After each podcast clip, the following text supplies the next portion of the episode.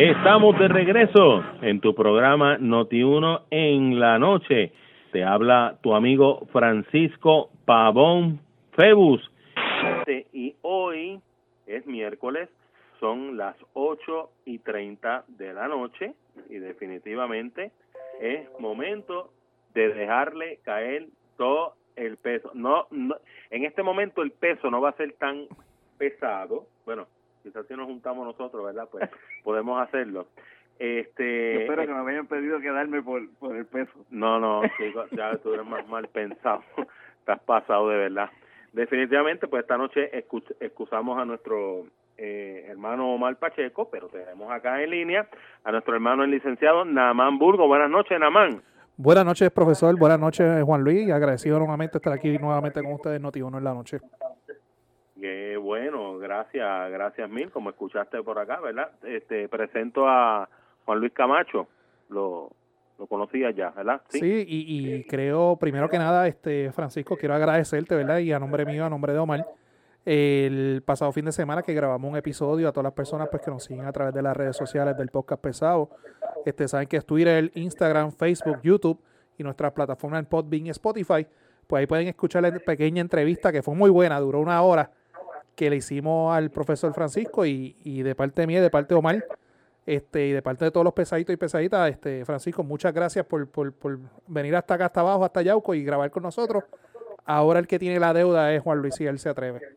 No, no, no, no, no. Es que, es que voy a ir y yo le invito a la gente a que escuchen el pasado capítulo para que sepan por qué voy a ir a grabar el podcast pesado. El pasado capítulo en el que yo participé, aprendí mucho. Y estuvo bien bueno. Estuvo bien eh, bueno. Yo, me, me, gocé el capítulo. Ajá. Eh, lo escuché desde, ¿dónde? Desde Washington. Que, y sí, eh, para que, uno en la cara a Washington ese. Está bien. Estaba en el aeropuerto ahí esperando para ah, montarme en el avión y lo pude escuchar, pero los invito a que los escuchen para que cuando yo vaya sepan por qué voy a ir al podcast pesado. Porque me la deben. Ah, yo, yo no, ni Francisco ni Omar. te la debe. Quien te la debe es Yadiel Molina, yo no. no fue Yadiel, fuiste tú. No fui yo. Prepárate.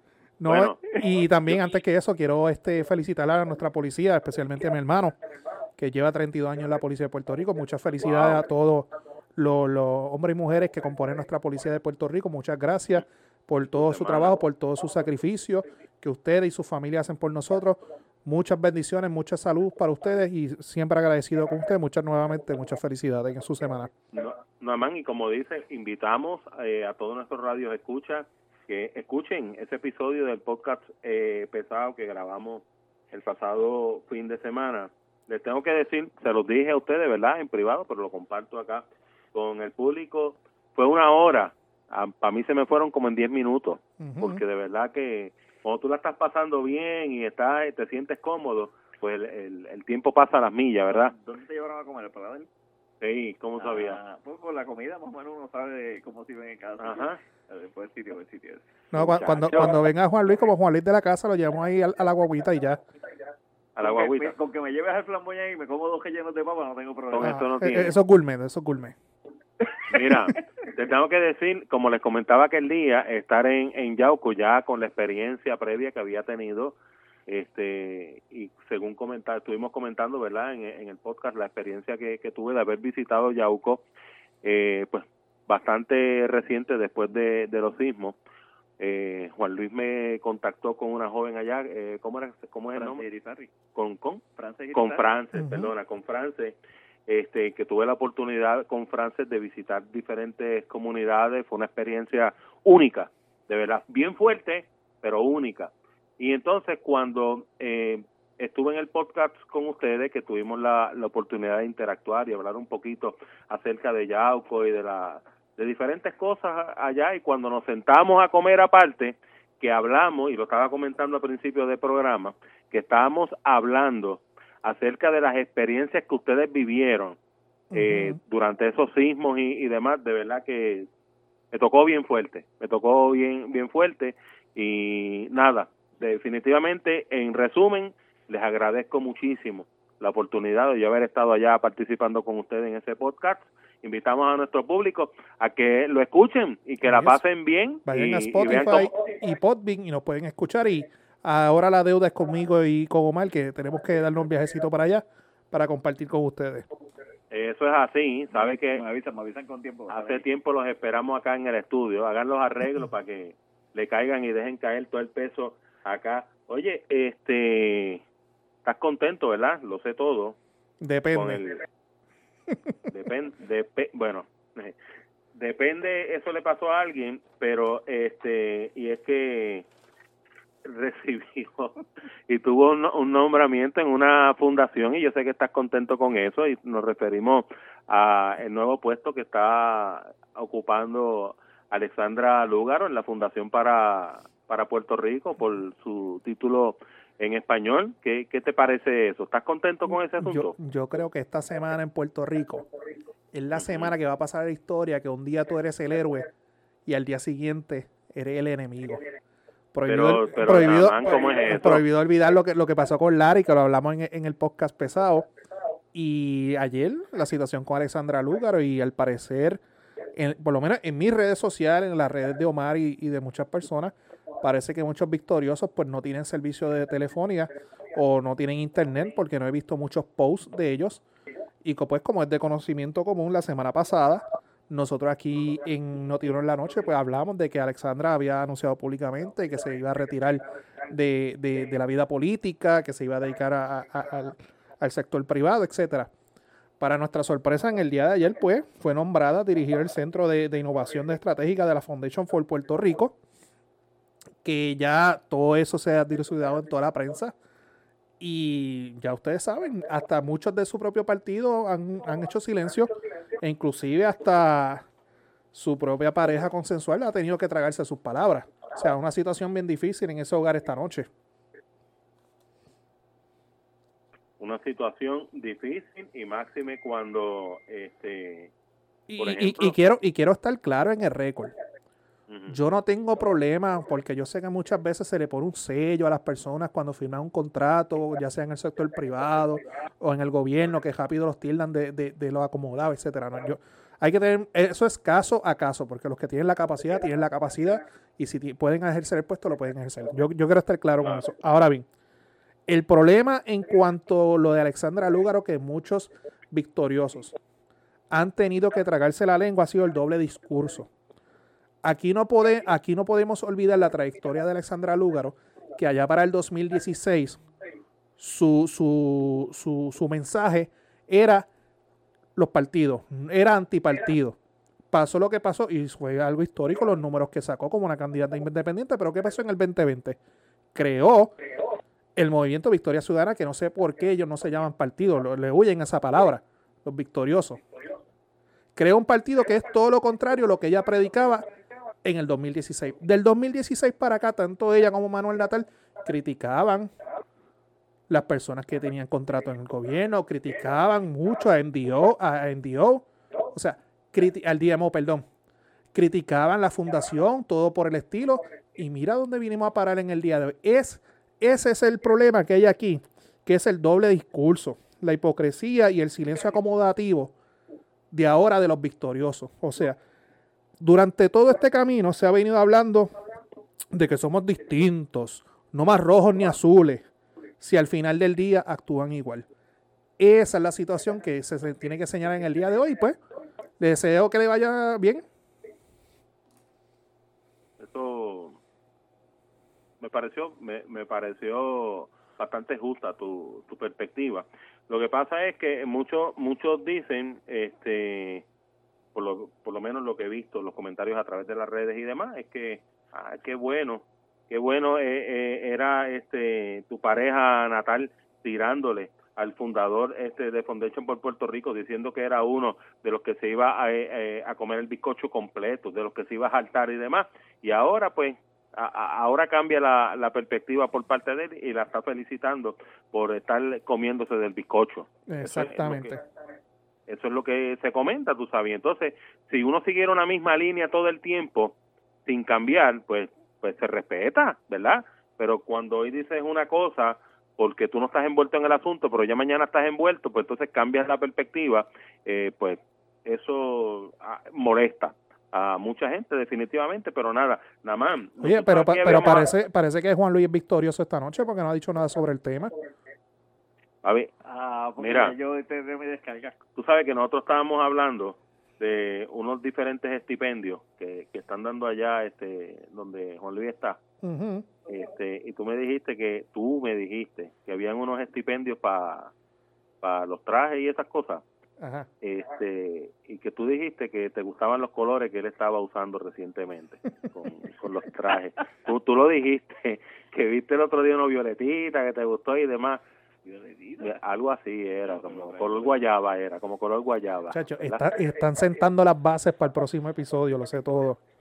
Que sí. Ahora, si lo llega a ver con la chaqueta azul hoy, se, se muere. Mira, pues entonces, este, te decía que nosotros aquí en el podcast pesado habíamos analizado muchos capítulos de diferentes este, eh, novelas, principalmente la novela de Guánica y la novela de Aguadilla, y pues tuvimos aquí el honor de que tú tuvieras allá en el podcast pesado al alcalde de, de Guánica, ¿verdad? ¿Viste lo que sucedió hoy cuando nosotros habíamos dado por terminar esa novela de Aguadilla? ¿Viste lo que sucedió hoy? Cuéntame tu opinión. Oye, qué cosa. Ah, eso, y esto es reciente, acabadito de sacar del horno y se está trabajando a todo vapor. Pues el tribunal, ustedes saben que Yanitza Irizarry, la, la, la, la exalcaldesa, la que no salió, la que hasta el momento no ha prevalecido, ¿verdad? Hay que aclarar. Pues ella ha llevado un proceso de impugnación. El tribunal de primera instancia no le validó su postura. Ella fue ante el tribunal de apelaciones y el tribunal de apelaciones la tarde de hoy, y cuando digo la tarde de hoy, corrígeme Francisco, hace como tres o cuatro horas, bajó con, con, con, su opinión, con, su opinión, en la cual revoca al Tribunal de Primera Instancia, ordena anular la certificación emitida por la Comisión Estatal de Elecciones, este, certificando a Julio Roldán como alcalde de Aguadilla y ordenando que en los próximos cinco días se haga un conteo mano a mano, pero que se excluyan de ese conteo en los famosos pibazos, que es lo que ella está trayendo a controversia. Ya Julio Roldán sacó un comunicado hace como una o dos horas atrás de que su equipo legal está próximo a presentar en el día de hoy. Por eso digo que este caso todavía sigue corriendo y mañana vamos a seguir hablando sobre él hasta la semana que viene. Este, donde están le van a solicitar al Tribunal Supremo de Puerto Rico un auxilio de jurisdicción para que el Tribunal Supremo acoja el caso y detenga la orden emitida por el Tribunal de Apelaciones este, yo me di la tarea de entrar a la página de la Comisión Estatal de Elecciones para que usted, las personas entiendan lo que hay aquí en juego. Este, cuando entra a la página de la Comisión Estatal de Elecciones, no sé si ustedes pueden entrar por ahí, de la noche de, del escrutinio general, perdón, el señor Julio Roldán tiene la cantidad de 8.845 votos y la señora Yanitzia Irizarry tiene la cantidad de 8.000 805 votos. Entiéndase, hay una diferencia de 40 votos. Hay que estar pendiente, o sea, aquí se abre otro, otra versión del Game of Thrones Aguadilla Edition. También está pendiente en el tribunal apelativo el caso de, Guanica, Game of Thrones Guanica Edition, que nosotros siempre le hemos dado seguimiento. O sea, esto ha sido algo histórico y todo tiene su origen en, en la reforma electoral que tanto eh, tantos sectores eh, criticaron y, adelantaron de que estas cosas podían pasar, pues aquí tenemos las consecuencias. Tenemos dos pueblos que todavía están en etapas de apelación, que todavía no se sabe al final del día qué se va a pasar. Vuelvo y repito, Guánica, hasta el momento el, alcalde electo Ismael Titi Rodríguez Ramos, actualmente Edgardo Cruz está en el tribunal apelativo. Y en el caso de Julio Roldán y Yanis Erizarri, pues el tribunal apelativo falló a favor de ella en el día de hoy y el señor Julio Roldán, inconforme y con su derecho a, va a solicitar un asilo de jurisdicción en el Tribunal Supremo y esta va a ser la nueva novela que quizás el miércoles que viene seguiremos hablando sobre ella. Okay. Bueno, vamos a ver eventualmente qué pasa. Juan Luis. Este, Juan Luis, sí. Pues ya, yo te... Ya no. Es que tú estás una hora atrás, papá. Yo estuve hablando de eso ahorita también. No, no, pero mira, eh, Namán, yo planteaba que el Supremo va a tener que tomar una decisión eh, pensando en las repercusiones que puede tener dicha decisión en otras elecciones, en otros, eh, en otras candidaturas. Tienes, por ejemplo, el caso de Culebra. Pues podría ese resultado cambiar el resultado de Culebra, esa decisión, porque sabrá Dios si hay votos palmazos, como ellos llaman. Eh, en el caso, eh, por ejemplo, el distrito representativo eh, donde está Jesse Cortés, el de Aguada, pues también fue una elección cerrada, el distrito senatorial de Humacao, el distrito senatorial, eh, ¿cuál fue el otro? El de Arecibo. Pudieran esas personas que perdieron por menos de 100 votos, por menos de 200 votos, plantear que pasa que allí hay lo mismo y tendrían que someterse a un recuento adicional y cambiar toda la... Yo creo que es, es una locura eh, la decisión del tribunal apelativo máxime, como dijo ahorita, cuando en el caso de Guánica las decisiones del tribunal fueron para que se añadieran votos por, por respetar la voluntad del elector. Eh, en el caso de los votos añadidos a mano, que mencionan el nombre de Ricardo Cruz y no tenían la cruz al lado, eh, allí era para añadir votos. En esta decisión le está diciendo, recuenten, pero no me cuenten estos votos. Y fue el tribunal apelativo. la voluntad de ese elector, ¿dónde queda? Pues yo no sé. Bueno, eh, a través de los medios sale. Yo no voy a decir, bueno, es la noticia y es la comunicación, pero cuatrenio tras cuatrenio, pues siempre vemos lo mismo. Eh, cuando se publica esto, este, se publica manera de titular, ¿verdad? Y en ocasiones se les dan unas connotaciones cuando se redacta no soy quien para juzgar, ¿verdad? Cada cual pues que emita su juicio al respecto. Pero miren este titular. Este titular de hace, ¿qué te puedo decir? Hace 50 minutos atrás. El presidente del Senado tiene el salario más alto en la nómina, eh, pero no se han divulgado muchos de los contratos de la Cámara Alta y entonces sale a relucir el salario del presidente del Senado, eh, 9.221 dólares. Este dice que la nómina senatorial fue dada a conocer esta tarde, incluye algunos contratos. Eh, y luego de eso, pues por ahí continúa, dice que el salario promedio de un legislador es de 6.200 dólares. Entre los empleados más altos en el Senado está el secretario del Senado eh, eh, con ocho mil dólares y el subsecretario. Le siguen asesores bien, bien importante que, el secretario del Senado no, no es el que contesta las llamadas, o sea, él tiene un trabajo prácticamente 24/7. ¿Qué? 24 literal. Es el que coge 24 24/7. Habla acerca de personas que trabajan en oficinas eh, de directores de oficinas como por ejemplo de asesores legislativos que ganan siete mil. Mira esta parte, le dice, Diana Dalmau, quien es contable y es hermana del presidente del Senado, recalcan una vez más en lo mismo, hablan acerca del salario de seis mil dólares que tiene, del salario de Tomás Rivera Chatz, que es de seis mil dólares, de los diferentes eh, portavoces, por ejemplo, eh, portavoces de, del, del PIB y, y demás. Y entonces, pues ahí se detallan eh, los diferentes salarios que cada uno de ellos eh, devenga. Incluso algunos que aspiraron eh, para el Senado no prevalecieron y entonces ahora están trabajando en oficinas de legisladores, devengando salarios incluso algunos de 3.500, otros de 5.000 como asesores y nada. Pues prácticamente yo les diría, ok, qué bueno que nos informamos y estamos al tanto, pero no hay nada grandioso con relación a este asunto, porque esto es cada cuatrenio. Y hay gente que dice, ay, pero es que el hecho de que se repita no significa que esté bien o esté mal. Yo no nada mal en esto. Este lo, lo, que hemos estado en la legislatura, porque es bien fácil hablar de afuera, ay, cogiendo los chavos del pueblo y echándose fresco. Métase allí. Métase a una oficina legislativa, a la oficina de un senador, en este caso.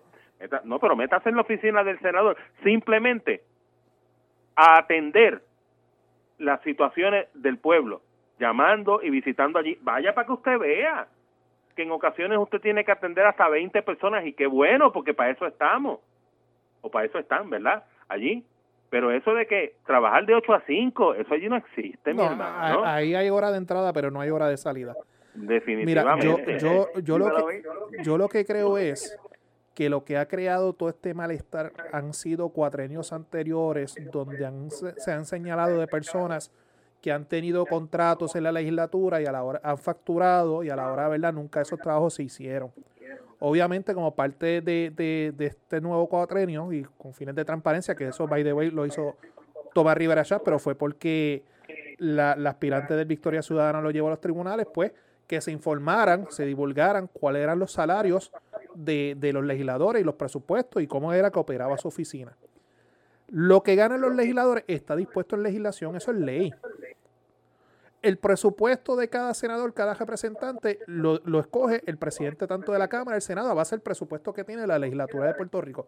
Eso es ley que las personas, y vuelvo y digo, yo no trabajo, yo no tengo contrato, by the way, yo aspiré porque me está curioso que la gente dice, no, que fulano de tal es un candidato derrotado, pero está trabajando ahí.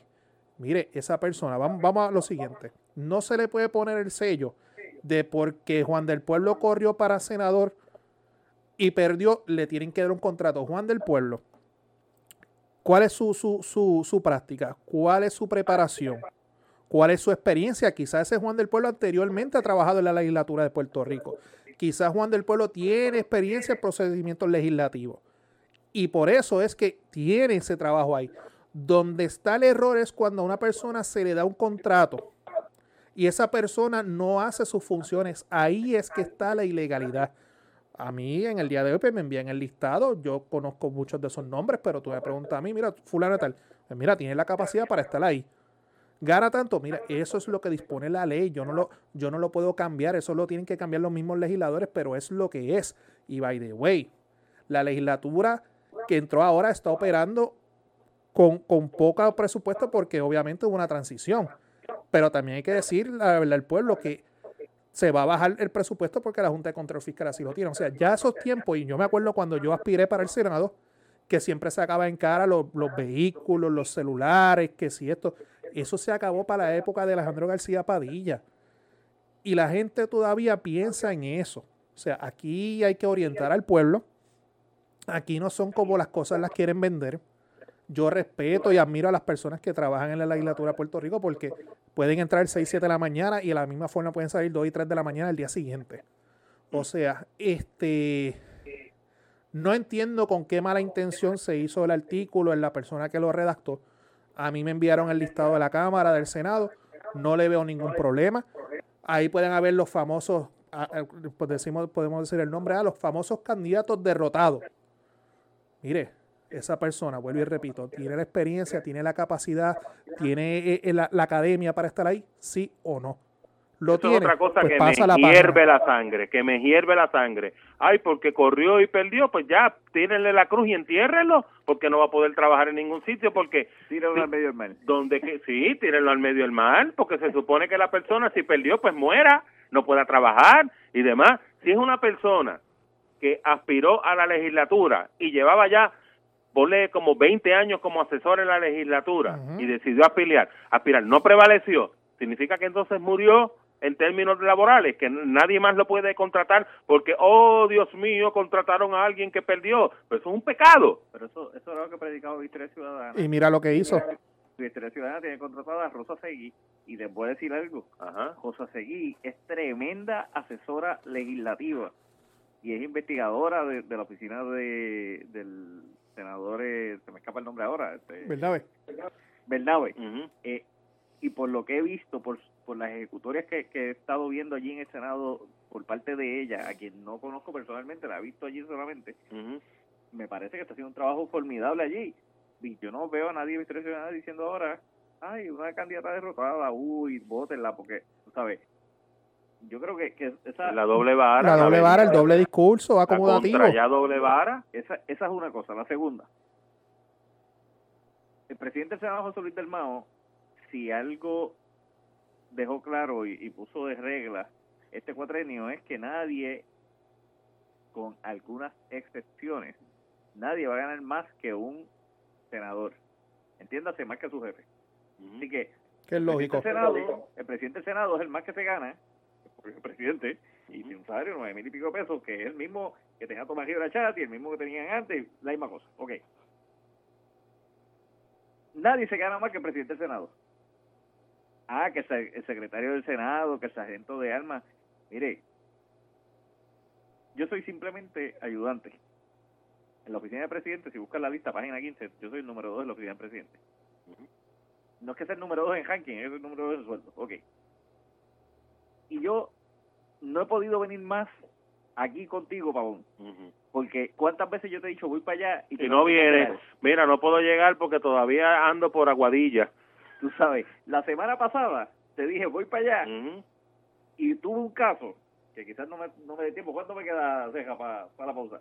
Dos minutitos. Dos minutitos. Mira, la semana pasada estábamos en el Capitolio. Llegó una manifestación. Fuimos, los atendimos. Cuando regreso, llevo mis cosas a la oficina y digo, déjame ir a almorzar. Cuando salgo hay una señora de sidra, en sillón de ruedas, esperando en el pasillo, que quería hablar con el presidente del Senado, que el presidente del Senado no estaba en el Capitolio. Ni estaba el presidente de la Cámara, ni, ni el gobernador, que ya quería hablar con el gobernador. Entonces yo bajo uno de los otros dos ayudantes y digo, mira, atiende yo estoy muerto, no había desayunado, estaba bien cansado, tenía que ir a almorzarme algo. Y el flamboyante quedaba lejos. ¿Ah? El flamboyante, quedaba, lejos. El flamboyante me quedaba lejos, exacto. Eso, eso me hubiese comido ese día, un rellenito de papa. Eh, y cuando regreso a la oficina, no veo a la señora en el pasillo, dije, pues la están atendiendo, me voy, hago mis asuntos, qué sé yo. A las seis de la tarde, bajo, arranco para mi casa, y cuando llego a mi casa me llaman y me dicen, mira, todavía la señora está con el ayudante en una oficina encejado porque la señora no se quiere ir. Dios mío. Una señora paciente de salud mental, en depresión, con una situación particular. Y yo pues me di un bañito y arranqué otra vez para el Capitolio. Viraste para allá otra vez. Para el Capitolio, llamamos al alcalde Sidra, el alcalde Sidra mandó un personal porque conocen el caso de la señora.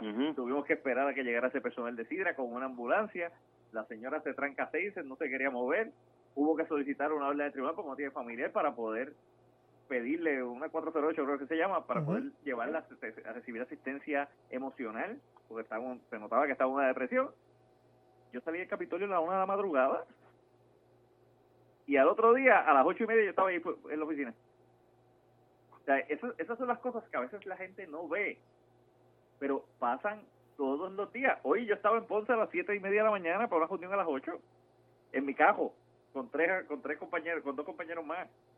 Y viré de allá y me fui para la oficina y salí y hoy logré salir un poquito temprano, que salía a las 7 menos 10 y estoy aquí y dije, vamos, voy para allá un ratito contigo para, para despejarme la mente. No, y te pregunto, este Juan Luis Namán, ¿qué van a hacer ahora? Yo, ah, tomo un poquito de agua y sigo aquí contigo.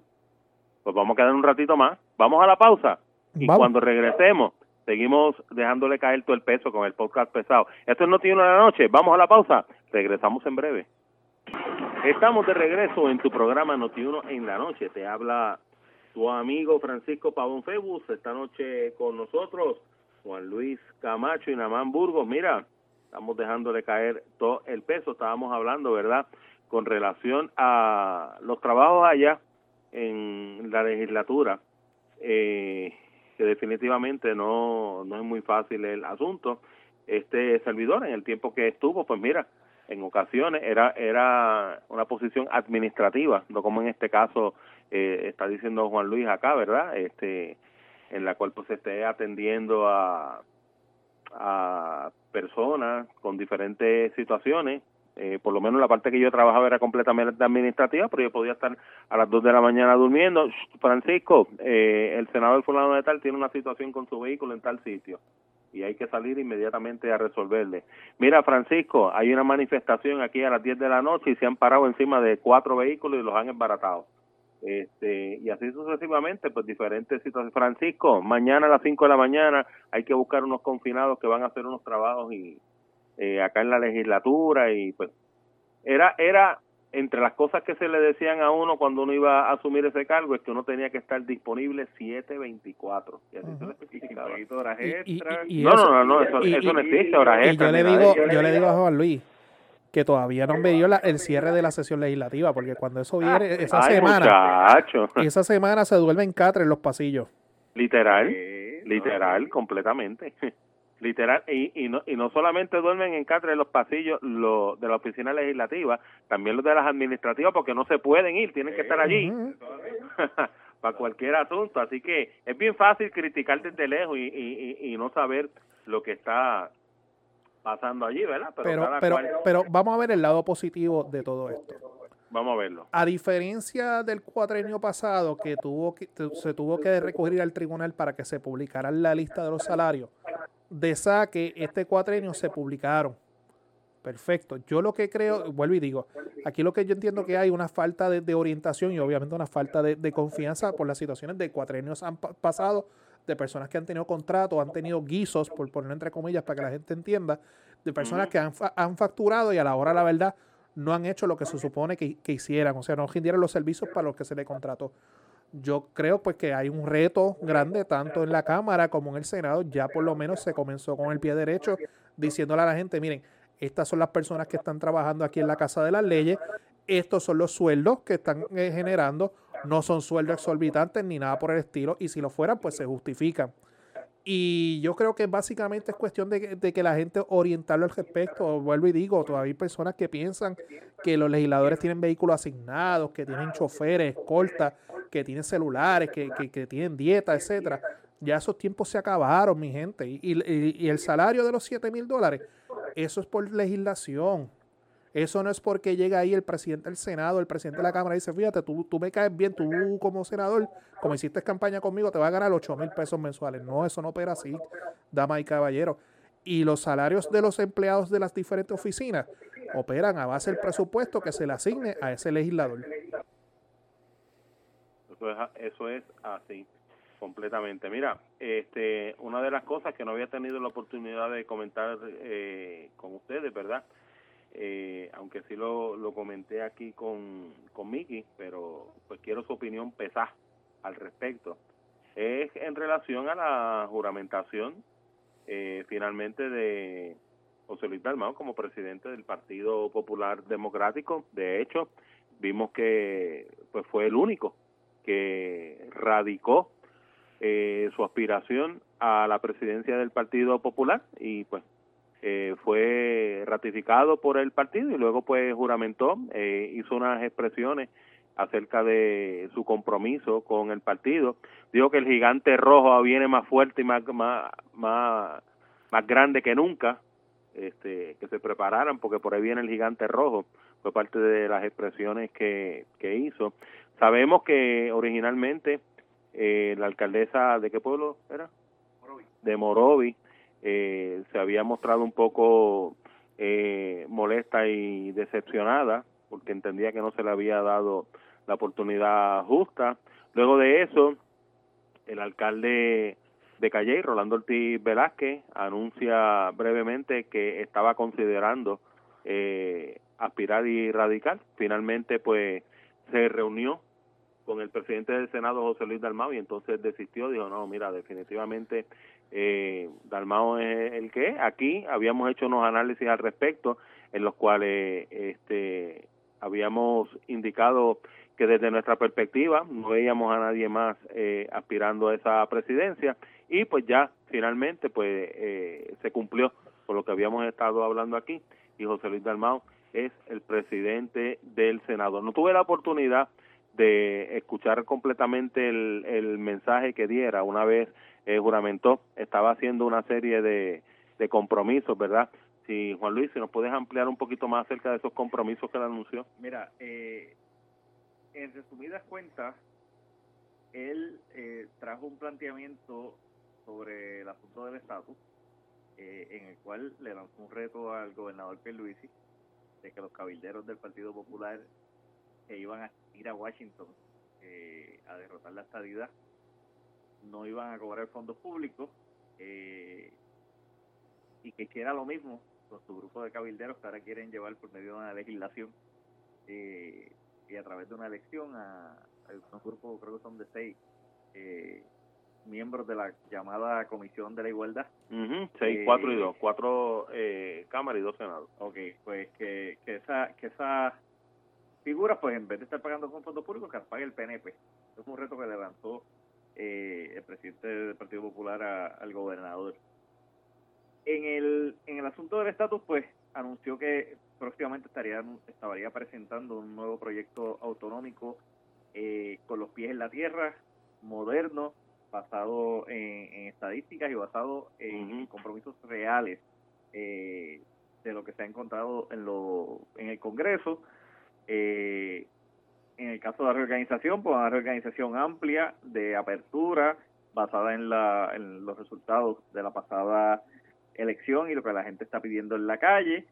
Eh, y un Partido Popular eh, moderno, con, cambios en la estructura eh, que permitirían eh, ampliar esa, esa organización a nuevos eh, a nuevos grupos civiles o grupos sociales que están allí y que han estado bailando en otras en otras organizaciones porque piensan que el Partido Popular les ha, los ha dejado fuera de, esta organización. Pues eh, en esta ocasión no, en esta ocasión eh, la propuesta de José Luis del Mao es de hacerles, hacerles una oferta, uh redundancia, a todos estos eh, grupos y que puedan ver en el Partido Popular una alternativa. Mira, yo no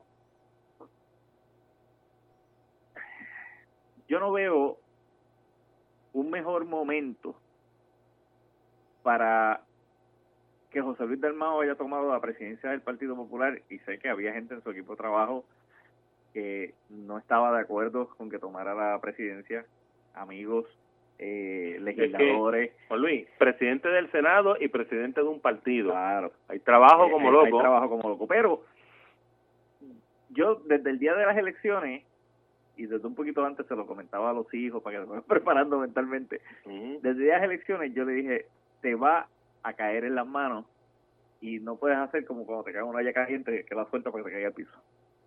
Te va a caer en las manos y te va a tocar. Y así, y así fue pasando. Es el funcionario de más alto rango electo del Partido Popular. Normalmente, cuando se gana el alcalde de San Juan, pues el alcalde de San Juan es una figura principal del país, ¿verdad? Después del gobernador y los presidentes del cuerpo legislativo. Y, y cuando el alcalde de San pues se piensa que ese debe ser esa figura. Eh, en este caso, la figura más alta son los dos presidentes de los cuerpos legislativos, Rafael Tatito Hernández, que ha tenido, oye, que ha lucido grandísimo como presidente de la Cámara, pero sé que han, habido unas controversias por comentarios que, le hizo en el pasado, la cuestión de la lucha de, la presidencia del partido de la Cámara de Representantes.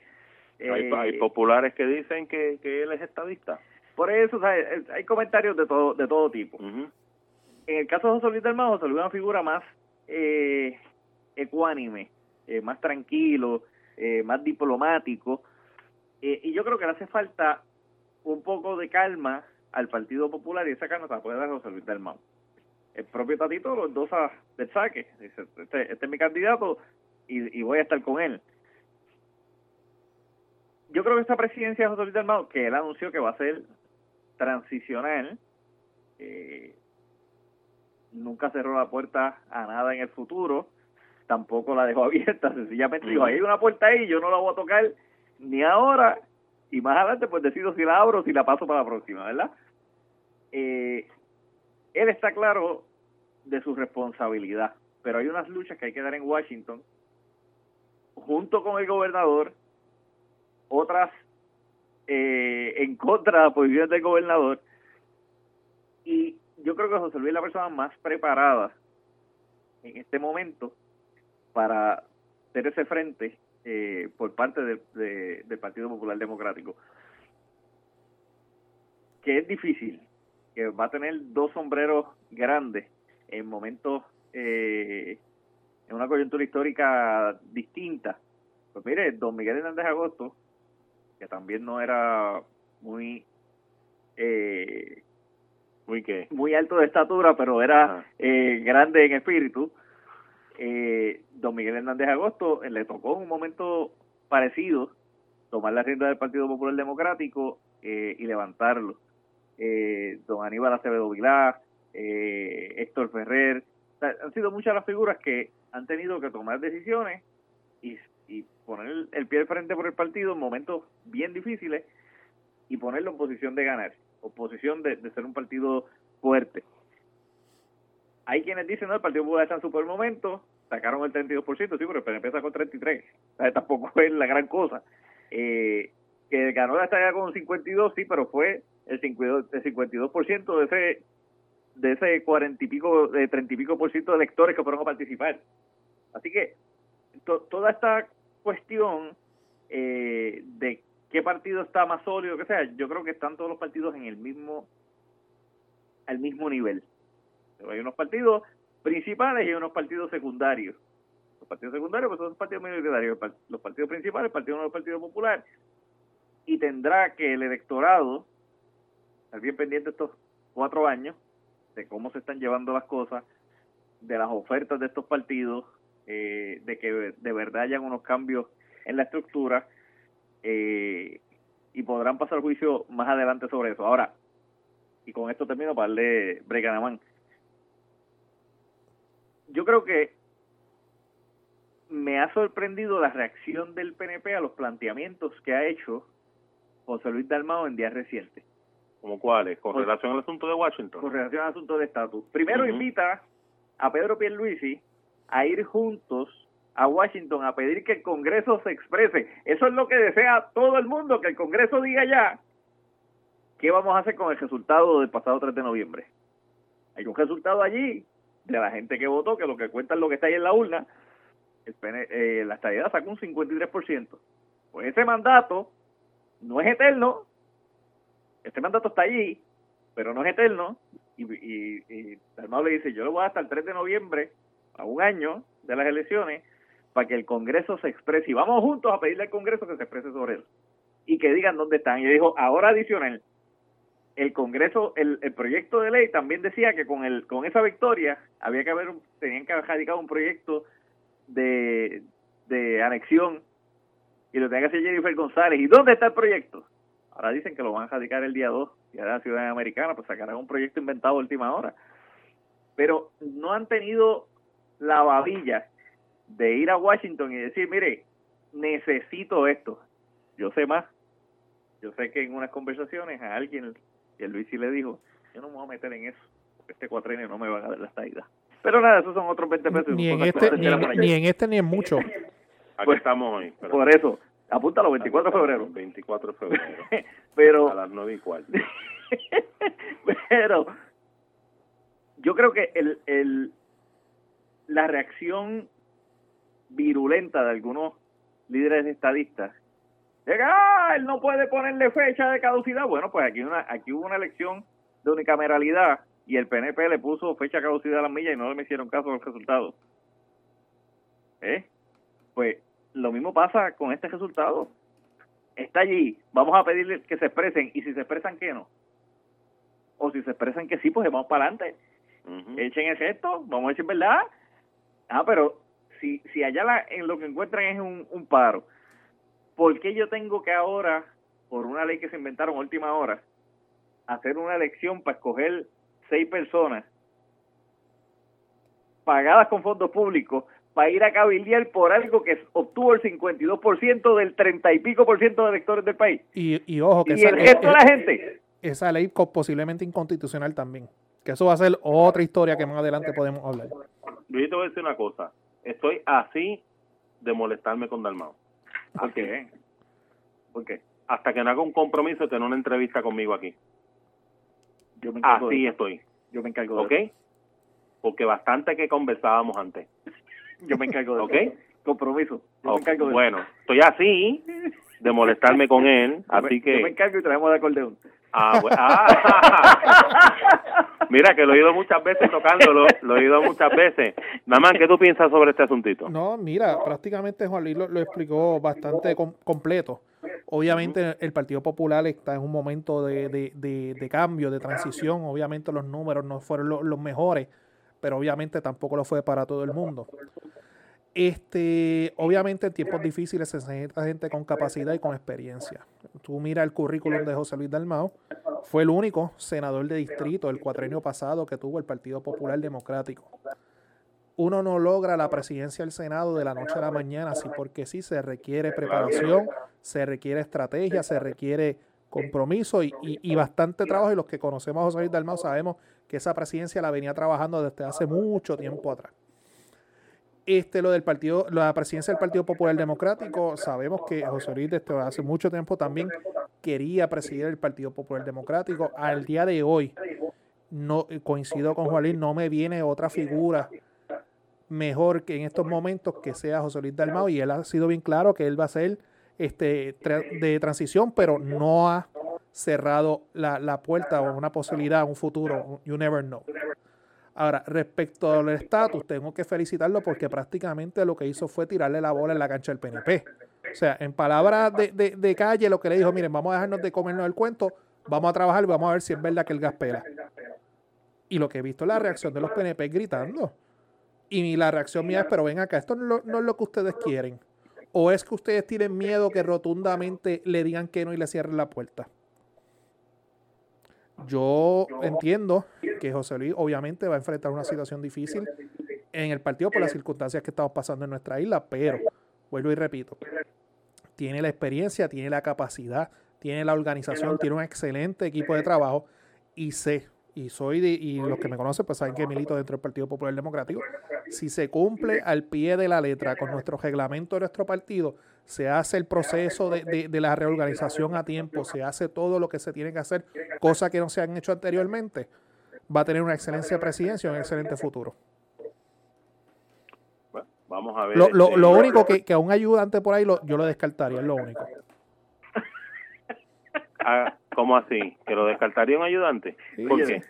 después, que me, después que me eleva. ¿Por qué es de Yauco? ¿Por eso? Por favor.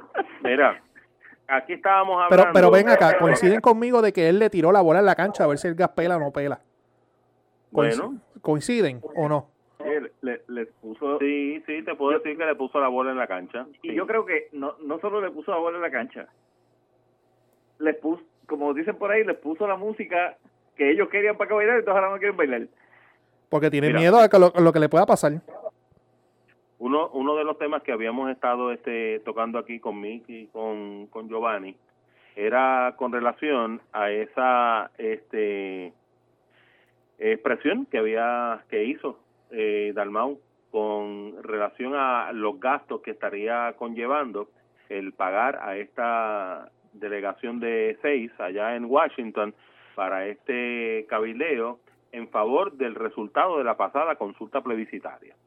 Y entonces, este, pues por supuesto, escuchamos aquí cuando Miki y Giovanni pues se fueron al, al pulseo bastante intenso, a los efectos de que no se les está eh, costeando a los PNP por defender su línea ideológica. Se está costeando que la mayoría del pueblo de Puerto Rico el 52%, pues dijo que sí a la estadidad. Cuando el Partido Nuevo Progresista sacó 30 y pico por ciento para la gobernación y 50 y pico por ciento sacó el sí para la estadidad, pues lo que significa es que personas que no votaron por el Partido Nuevo Progresista, que quizás votaron o por el Partido Popular o por cualquier otro partido, también le dijeron que sí a la estadidad. Y que entonces se estaba haciendo esa representatividad en este grupo y que pues por eso es que definitivamente pues se estaba indicando el, el uso de fondos públicos del gobierno para este asunto. Entonces, eh, creo que Juan Luis estaba chequeando por ahí una, una pequeña encuesta que se estaba haciendo hacer en las redes. pero, pero aquí, aquí hay algo... De, de pelota dura en el programa de televisión, el 91.5% de los encuestados dice la pregunta es, ¿se debe pagar con dinero del pueblo el sueldo de los cabilderos de la estabilidad? El 91.5 dijo que no, el 8.5 dijo que sí. Mira, mira el, siguiente planteamiento, que lo dije ahorita y le adelanto que esto va a ser controversia y puede venir Juan del Pueblo y querer impugnar esta ley, esta ley que fue del cuadrenio pasado. O sea, tú me quieres decir a mí que para yo ejercer, ser electo, porque se va a hacer un proceso electoral, el cual va a ser pagado con fondos públicos hasta ahora, yo tengo que estar afiliado a X partido. La pregunta es, ¿eso es legal, sí o no? Eh, perdóname, perdóname. La ley dice que tiene que estar afiliado a, un a X partido político para, para ser de ese comité de cabildero. Tienes que ser estadista, es lo que dice la ley. Ah, tiene que ser estadista. que, si quiere venir alguien del, Partido Independentista y dice, mira, yo, yo quiero radical, pues no, pues tú estás discriminando en contra mía. Si yo que soy Estado librista digo, yo quiero estar en ese comité. Yo, yo no he leído esa ley, vaya, no, declaración. tampoco. Pero si la, la tienes por ahí, me, me, la compartes. Te, la voy a enviar ahorita Okay. Porque entonces aquí estamos raspando un punto de eh, prácticamente ilegalidad. Vuelvo y digo, esto es un comité de cabilderos que van a pasar por un proceso electoral, el cual va a ser pagado con fondos públicos. Y se pretende que estas personas, su sueldo, que me corrigen, son 117 mil, no, no estoy seguro cuánto va a ser el sueldo. ¿Ustedes saben los números? Bueno, co cobran lo que cobra un congresista. Por eso, va a ser pagados con fondos públicos, pero el requisito es que yo tengo que ser estadista. Porque Mira, obviamente... yo- yo- Ajá. Yo, yo les voy a hacer un cuento de mi último viaje. No, pero le adelanto que esa discusión, lo digo hoy, va eso va a venir por el camino. Apúntenlo que eso viene por ahí. Mira, El- el- antes que hagas el cuento, en cinco segundos. Tú sabes una persona que la tuve ayer este, aquí conmigo en, en entrevista, que pues ya también este, radicó para ser parte de este grupo de delegados, es doña Miriam Ramírez de Ferrer. ¿Sabes qué dijo con doña Miriam con relación al, a, a este dinero para pagarles, para sus gastos y demás? Que ella no los quería. No, no, a mí no me den nada. entonces puede aspirar una persona que no reside en Puerto Rico. ¿Cómo así? Ah, esa Doña otra, Miriam, eh, esa aquí, otra. Te estoy Doña buscando Miriam la ley por aquí para enviársela por el chat. O sea, Doña no tienes que tiene residir en Puerto Rico para radicar. Pero reside allá, votó por el presidente o votó por, por Pierluisi. Tiene casa, bueno, eso hay que preguntar. Ah, porque a mí me está que ella votó allá. Entonces, si votaste allá y resides allá, porque las Ujú. casas acá las tiene, tú sabes cómo, o sea, no, no, no, no sé, me parece que no, no debe ser la, una, una persona, aunque ella crea en este ideal, porque aspire como delegado de, de Florida. como delegada de Florida. Ajá. Pero nada, va- eso, esos son otros 20 pesos. Le voy a, le voy a quiero- enviar la ley ya mismito. Ajá. Ok, yo te quiero hablar de mi experiencia esta semana en Washington, D.C. Ujú. yo tenía un viaje particular que se convirtió eh, lunes en, en ¿verdad? Atender un asunto oficial que me pidieron que atendiera allá, pero no se pudo en gran medida por lo siguiente. Cuando tú llegas a la capital, al medio de Washington, D.C., si tú vas por, creo que es la 95, eh, y te trepas, y están los edificios de, del Congreso, de la Cámara, Ujú. sabes que las oficinas del Congreso están fuera del Capitolio, Sí. los edificios de la Cámara, de ahí para abajo, todo está así. Mira la foto aquí, papón. Yo lo publiqué en mis redes sociales y de verdad lo que me dio fue vergüenza. Todo está así, militarizado. Ea, Con verja. rayete. Tú no tienes manera, mira los amigos que están en Noti1 TV, Ajá. Déjame ver si puedes ver la foto aquí bien. Tú lo que encuentras son camiones militares y verjas. A tres bloques de la Casa Blanca, a cuatro bloques, a cuatro bloques del, del Congreso. No puedes llegar eh, al National Mall, no puedes hacer nada. Wow. Todo desde el 6 de enero por la revuelta del presidente Trump. Ujú. ¿Quiénes entran allí? Los que trabajan en esas oficinas. ¿Qué oficinas tú puedes llegar cerca? Las oficinas de la EPA. Y de ahí para abajo, pues, pues esa parte está abierta, pero pa- más antes de eso, todo está trancado. Ujú. Ok. Entonces tú vas a mandar seis personas de Puerto Rico a que lleguen allí, pagados con fondos públicos, a que lleguen a un portón de eso y decirle, sí, mira, que yo soy congresista de Puerto Rico y vengo para el, para el Congreso. Le van a pegar un cañón en la cabeza y va a decir, da media vuelta y arranca por ahí para abajo por donde viniste porque por aquí tú no vas a pasar, hermano. Pero como la gente en Puerto Rico no ve eso, la gente en Puerto Rico piensa que van a llegar como llegan aquí al Capitolio y pasan y el, y el guardia de seguridad toma la temperatura y da adelante por ir para allá. Es en tiempo normal que las puertas del Congreso están abiertas y tú sabes el protocolo de seguridad que hay ahí y si tú, te- si tú intentas entrar al hemiciclo te van a fusilar. En días recientes, un staffer estaba indicando que, que sí, que pueden recibir gente con cita previa. Con cita. Que tú llames y digas, mira, soy fulano de tal, quiero hablar sobre tal y cual asunto. Y entonces, pues ellos indican, ¿verdad? A seguridad, pues mira, fulano de tal va a visitar o con todas las medidas de, de y precaución. si, y si allá te dicen como te dijeron a ti cuando tú fuiste, Eh, ¿De qué viene a hablar? ¿De, de esta edad? no, para aquí no viene. tú sabes, Está- mano, o este no se le puede decir nada, Serra, este no se le puede decir pero, nada. pero te voy a decir más, te voy a decir más. El, aquí le, met- le meten embustes a la gente con la cosa de la estadidad, que oye, que es un derecho que tienen los que quieran, ¿verdad? Los que, Los que aspirar a la estadidad. y los que Claro aspiran a sí. independencia es un derecho que aspiran También. a eso y qué sé yo qué. Pero eso no es un derecho civil, eso no es un derecho humano, es un, es un derecho que tú aspiras a lo que tú quieras. Y yo puedo aspirar a que esto sea una dictadura. Le acabo de enviar la link para que la tengan. O, o O, puedo o aspirar, aspirar a, a permanecer en el status quo. o status quo o, o, o cometerlo lo que sea. Me tengo que ir por ese hacer esto, pero Sí. ¿sabes? Yo creo que, que tenemos que tener cuidado con lo que le vendemos a la gente y cuando lleguen allá, ¿qué? Entonces, gastar chavo en fondos públicos, pues ahí es que tenemos... Mi hermano, gracias mil. El tiempo se nos ha ido a las millas, nada más. Nos seguimos comunicando próximamente. Definitivamente, Juan Luis, gracias por la visita, que se siga repitiendo. Brégame con eso para no molestarme. La Nosotros- vengo acompañado. Nosotros nos escuchamos mañana a las 7 de la noche.